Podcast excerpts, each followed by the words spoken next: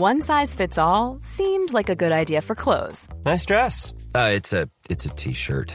Until you tried it on. Same goes for your healthcare. That's why United Healthcare offers a variety of flexible, budget friendly coverage for medical, vision, dental, and more. So, whether you're between jobs, coming off a parent's plan, or even missed open enrollment, you can find the plan that fits you best. Find out more about United Healthcare coverage at uh1.com. That's uh1.com. Douzième journée de mobilisation contre la réforme des retraites. Les cortèges étaient moins fournis ce jeudi. Ils étaient 380 000 manifestants en France selon le ministère de l'Intérieur, dont 42 000 à Paris. C'est la deuxième plus faible mobilisation depuis le début du mouvement après celle du 11 mars. Des manifestations émaillées de plusieurs épisodes de violence, des affrontements ont eu lieu entre les forces de l'ordre et des individus violents. Ces derniers ont également saccagé du mobilier urbain et des symboles, selon eux, du capitalisme. Les détails dans votre journal. Tous les regards se portent désormais sur le Conseil constitutionnel. Les sages rendront ce vendredi deux décisions, l'une sur la constitutionnalité de la réforme, l'autre sur l'ouverture d'un référendum d'initiative partagée. Coup d'envoi pour la déclaration d'impôt. Le service de déclaration en ligne des revenus 2022 a ouvert ce jeudi. Il s'achèvera le 25 mai, le 1er ou le 8 juin selon le département de résidence. La déclaration papier doit être envoyée au plus tard le 22 mai.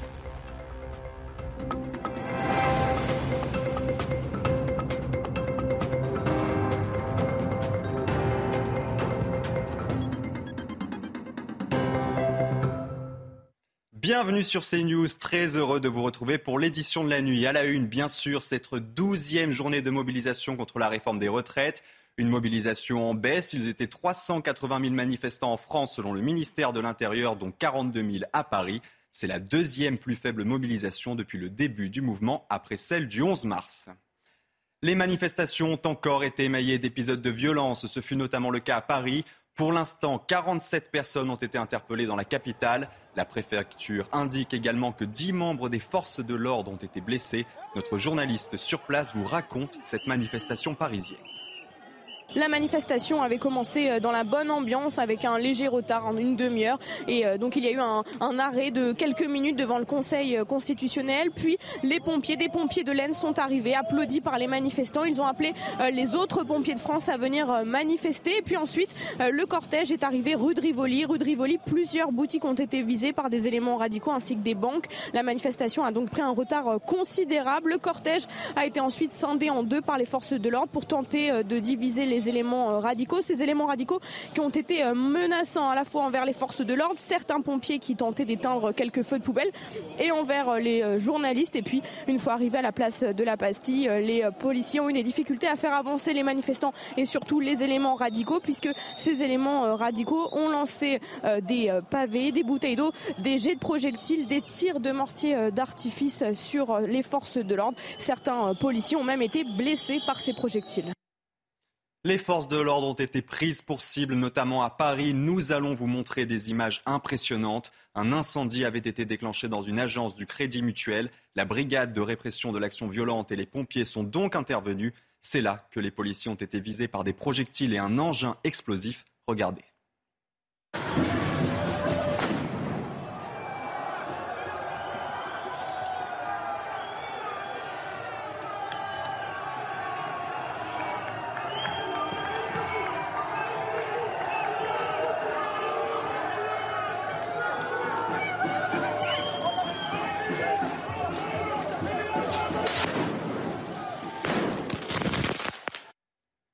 La Banque de France a également été visée par des éléments radicaux alors que le bâtiment parisien est considéré selon eux comme un symbole du capitalisme. Ces murs ont été tagués. On a notamment vu un slogan Taxer les riches. Les forces de l'ordre ont rapidement réagi avant d'être visées par divers projectiles. Et peu avant le début de cette manifestation parisienne, des centaines de grévistes se sont introduits au siège de LVMH. Il était aux alentours de midi quand les cheminots notamment ont mené cette action Surprise, des fumigènes rouges ont envahi pendant quelques minutes le hall d'entrée. Et parmi les slogans scandés, vous cherchez de l'argent pour financer les retraites Eh bien, prenez-le dans les poches des milliardaires. On écoute un syndicaliste. Ils cherchent des solutions pour euh, financer les systèmes de retraite. Bah, il y a une solution qui est très simple, c'est prendre dans la poche des milliardaires. Voilà, euh, ici on est au siège social LVMH, c'est le, siège de Bernard Arnault qui est le milliardaire le plus riche des milliardaires français et du monde. Et eh ben si on a besoin, si les caisses de la sécurité sociale sont vides, il faut venir les chercher ici entre autres. Voilà ce qu'on est venu dire. La ville de Rennes a été le théâtre de quelques violences. Elles ont été commises en fin de manifestation. Des affrontements ont éclaté entre les forces de l'ordre et des jeunes militants. Des poubelles et des voitures ont été brûlées. C'est notamment le cas d'un véhicule électrique de la marque Tesla. Notre journaliste sur place a pu recueillir le témoignage de sa propriétaire. Elle est bien sûr excédée. On l'écoute. Comment voulez-vous que je réagisse bien? Euh, on brûle ma voiture parce que c'est euh, soi-disant une Tesla. Euh, c'est un outil de travail. J'habite à l'étranger où on travaille jusqu'à 67 ans et personne ne râle. et là, bah, voilà, pour s'amuser, ils brûlent des voitures. Moi, j'ai 200 km à faire pour rentrer chez moi. Et je trouve qu'on pense toujours que les riches peuvent payer et on pense que parce qu'on a une Tesla, on est riche. Ben, pas toujours. C'est un outil de boulot. Après quasiment trois mois de conflit social, la mobilisation semble marquer le pas, notamment en région. À Toulouse, Rennes et Marseille, même constat, des manifestants moins nombreux mais toujours aussi déterminés. Notre journaliste sur place ont tendu le micro, le récit est signé Sarah Fenzani. Les cortèges se sont élancés dans les quatre coins de la France. Pour cette douzième journée de mobilisation, la jeunesse prend à nouveau les devants, comme à Toulouse, dans une ambiance festive où les jeunes se positionnent en tête de cortège. Ils en appellent à la grève générale. Du côté des Rennais, Toujours présent en nombre dans la rue, la détermination est de mise. Pour Olivier et Valérie, manifestants de la première heure, un seul mot d'ordre, aucune résignation. Tant que la réforme sera pas retirée, on sera toujours là. Hein. on est là pour peser, pour défendre les salariés, pour défendre les travailleurs. Et, euh, s'il y a besoin, on sera encore là demain. On est peut-être un peu fatigué, mais la fatigue, euh, voilà, on est toujours, euh, on est toujours aussi déterminé. Euh, voilà, ce matin, on, est, encore une trentaine sur un, filtrage. Voilà, on, est toujours aussi déterminé. Euh, c'est ça qui est le plus important, quoi, qu'on reste déterminé et qu'on reste unis en intersyndicale. En marge du cortège, quelques heures ont éclaté où des voitures ont été brûlées. Les forces de l'ordre ont fait usage de gaz lacrymogène. Sous le soleil de Marseille et dans le calme, le cortège s'élance timidement. Dans l'attente et plein d'espoir, les manifestants croient à une décision du Conseil constitutionnel qui changera la donne, comme en témoigne cette autre manifestante. J'aimerais être confiante et j'aimerais être confiante euh, envers nos institutions.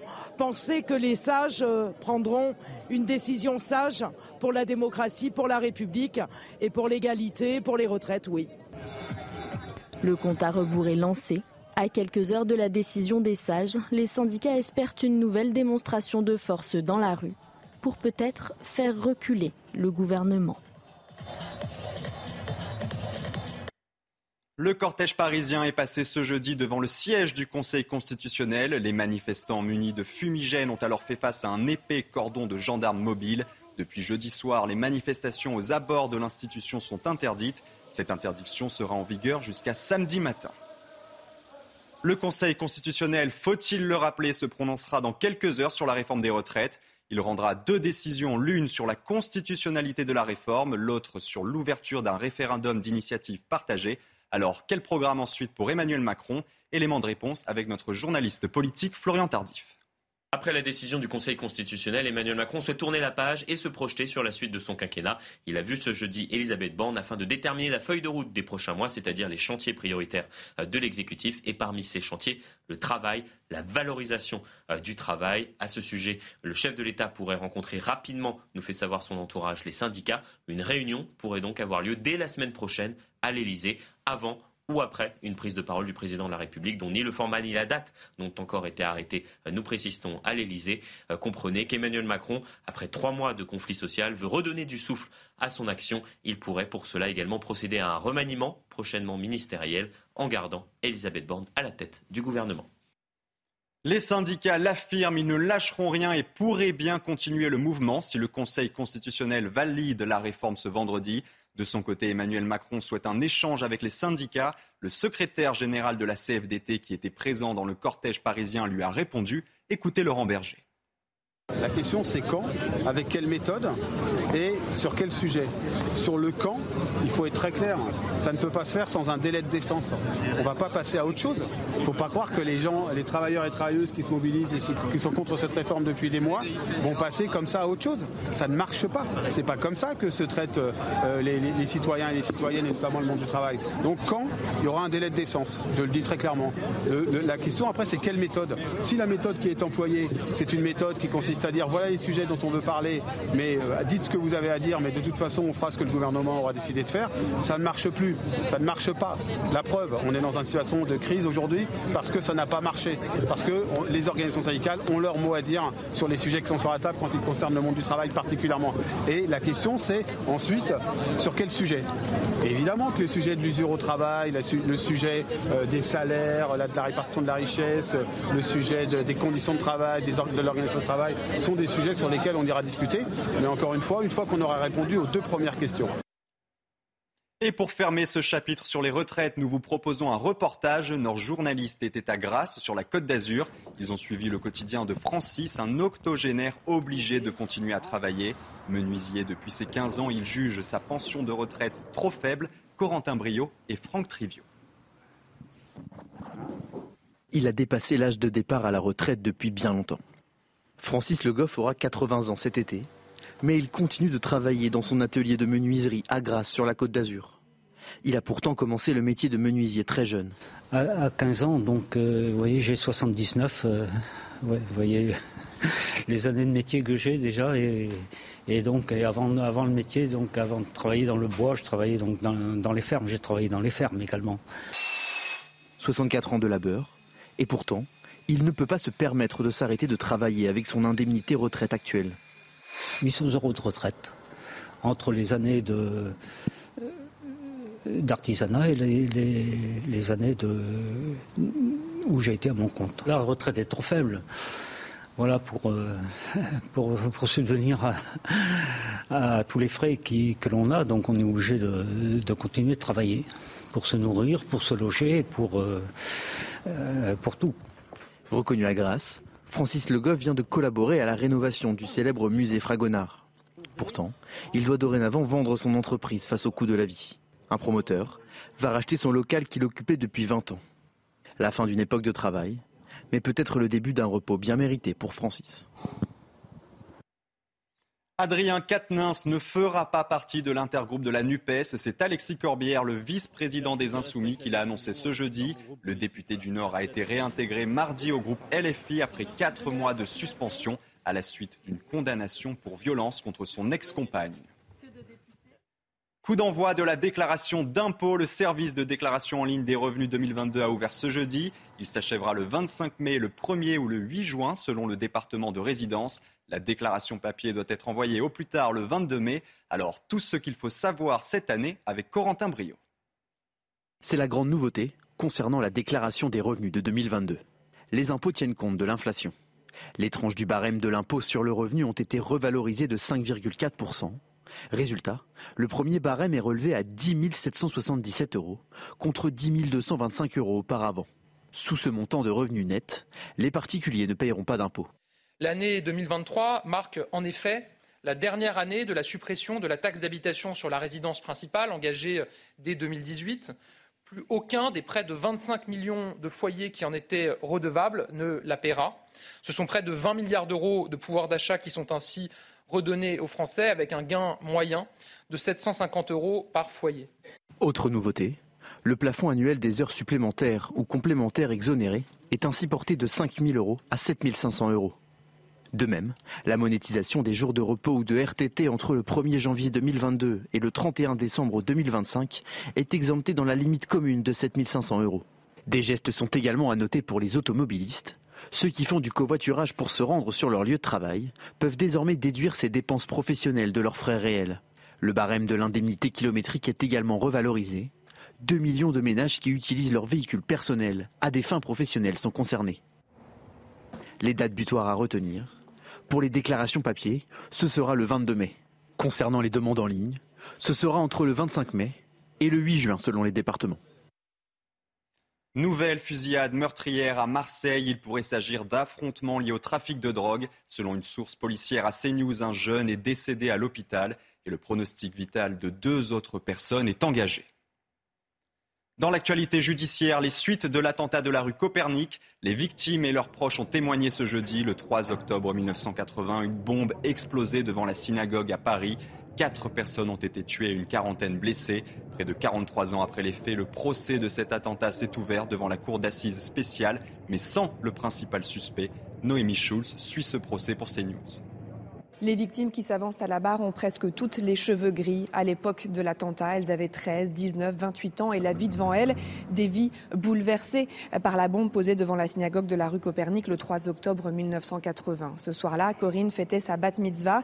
Euh, elle se souvient du bruit de l'explosion, la verrière qui se brise. C'est une entrée dans la vie d'adulte un petit peu brutale. Ça ne peut pas être oublié, même si ça fait 42 ans et demi. Tout comme cette fille et petite fille de juifs ayant fui l'Allemagne en 1938 ne peut pas oublier la terrible déclaration du Premier ministre de l'époque. J'étais une jeune Française avec les désirs, les histoires de la jeunesse de cette époque. Raymond Barre nous a rappelé que nous n'étions pas français, que nous étions coupables, que nous étions la cible. La boutique des parents du témoin suivant a été entièrement détruite par l'explosion. Gérald avait 28 ans à l'époque, il en a 70 aujourd'hui et sa voix se brise quand il raconte les blessures très graves de ses parents, les siennes plus superficielles, l'absence d'aide psychologique et matérielle. Puis, comme une réponse à Corinne, il conclut sa déposition par ces mots. Je tenais à dire que les premières victimes sont les fidèles de la synagogue. Je ne suis pas juif, mais je me suis toujours battu contre ceux qui voulaient leur faire porter une responsabilité. Ils n'ont aucune culpabilité à avoir. Ils sont victimes. Dans la salle, des partis civils applaudissent. Ça y est, nous connaissons les 19 longs métrages candidats à la Palme d'Or. De nombreux cinéastes déjà palmés vont faire leur retour en compétition dont le Britannique Ken Loach. A noté également que six femmes réalisatrices sont en compétition. C'est bien sûr un record. Une excellente nouvelle dorénavant pour les abonnés à Canal+. Maxime Saada l'a annoncé dans un tweet. Le groupe a signé ce jeudi avec Apple un accord historique et pluriannuel. Dès le 20 avril, tous les abonnés auront accès au contenu de Apple TV+, sans surcoût et directement dans MyCanal. Restez bien sûr sur CNews. Tout de suite, votre journal des sports.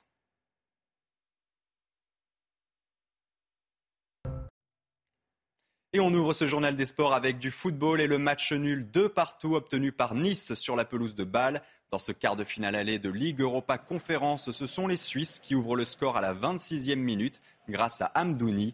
Nice réagit 12 minutes plus tard grâce à Terem Moffi, opportuniste dans la surface adverse. Et attention, bijou, juste avant la mi-temps, Moffi reprend acrobatiquement un centre de Laborde et redonne l'avantage aux Aiglons. En seconde mi-temps, Nice est en contrôle mais se fait piéger à la 71e minute avec le doublé pour Zeki Amdouni. Rendez-vous le 20 avril prochain pour le match retour. En attendant, on écoute le joueur niçois Gaëtan Laborde après la rencontre. On est tombé contre une belle équipe devant leur public. Voilà, on aurait aimé bien sûr reprendre l'avantage euh, avec un haut début d'avance, mais, euh, mais voilà, c'est, euh, ils sont accrochés. Nous, on a peut-être manqué le, coche pour marquer ce troisième but.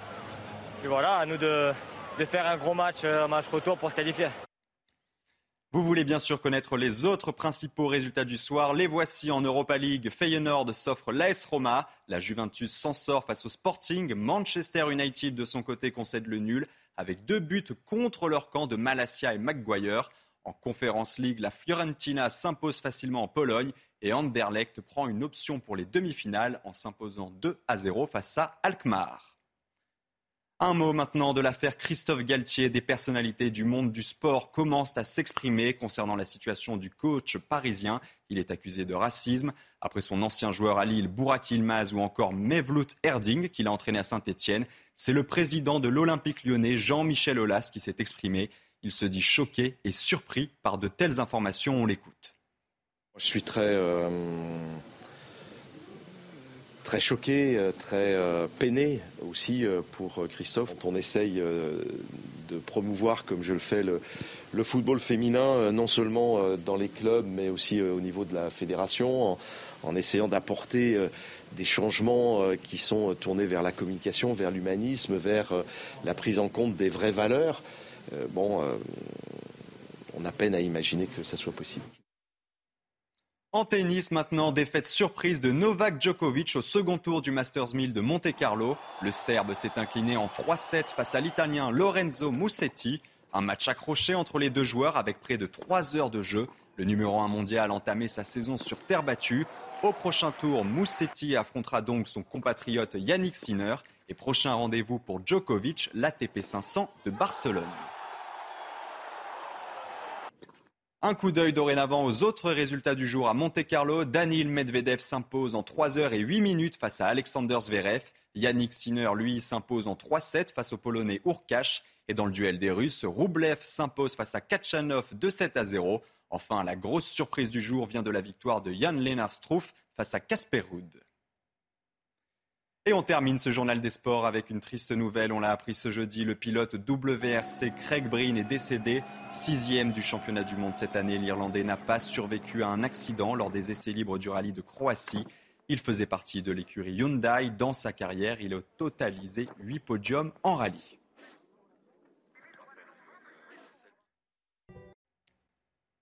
Restez bien sûr sur CNews tout de suite, une nouvelle édition. On reviendra évidemment sur cette douzième journée de mobilisation contre la réforme des retraites. Une mobilisation en baisse mais émaillée de quelques tensions, alors que ce vendredi, le Conseil constitutionnel rendra sa décision sur le texte. Retrouvez tous nos programmes et plus sur cnews.fr.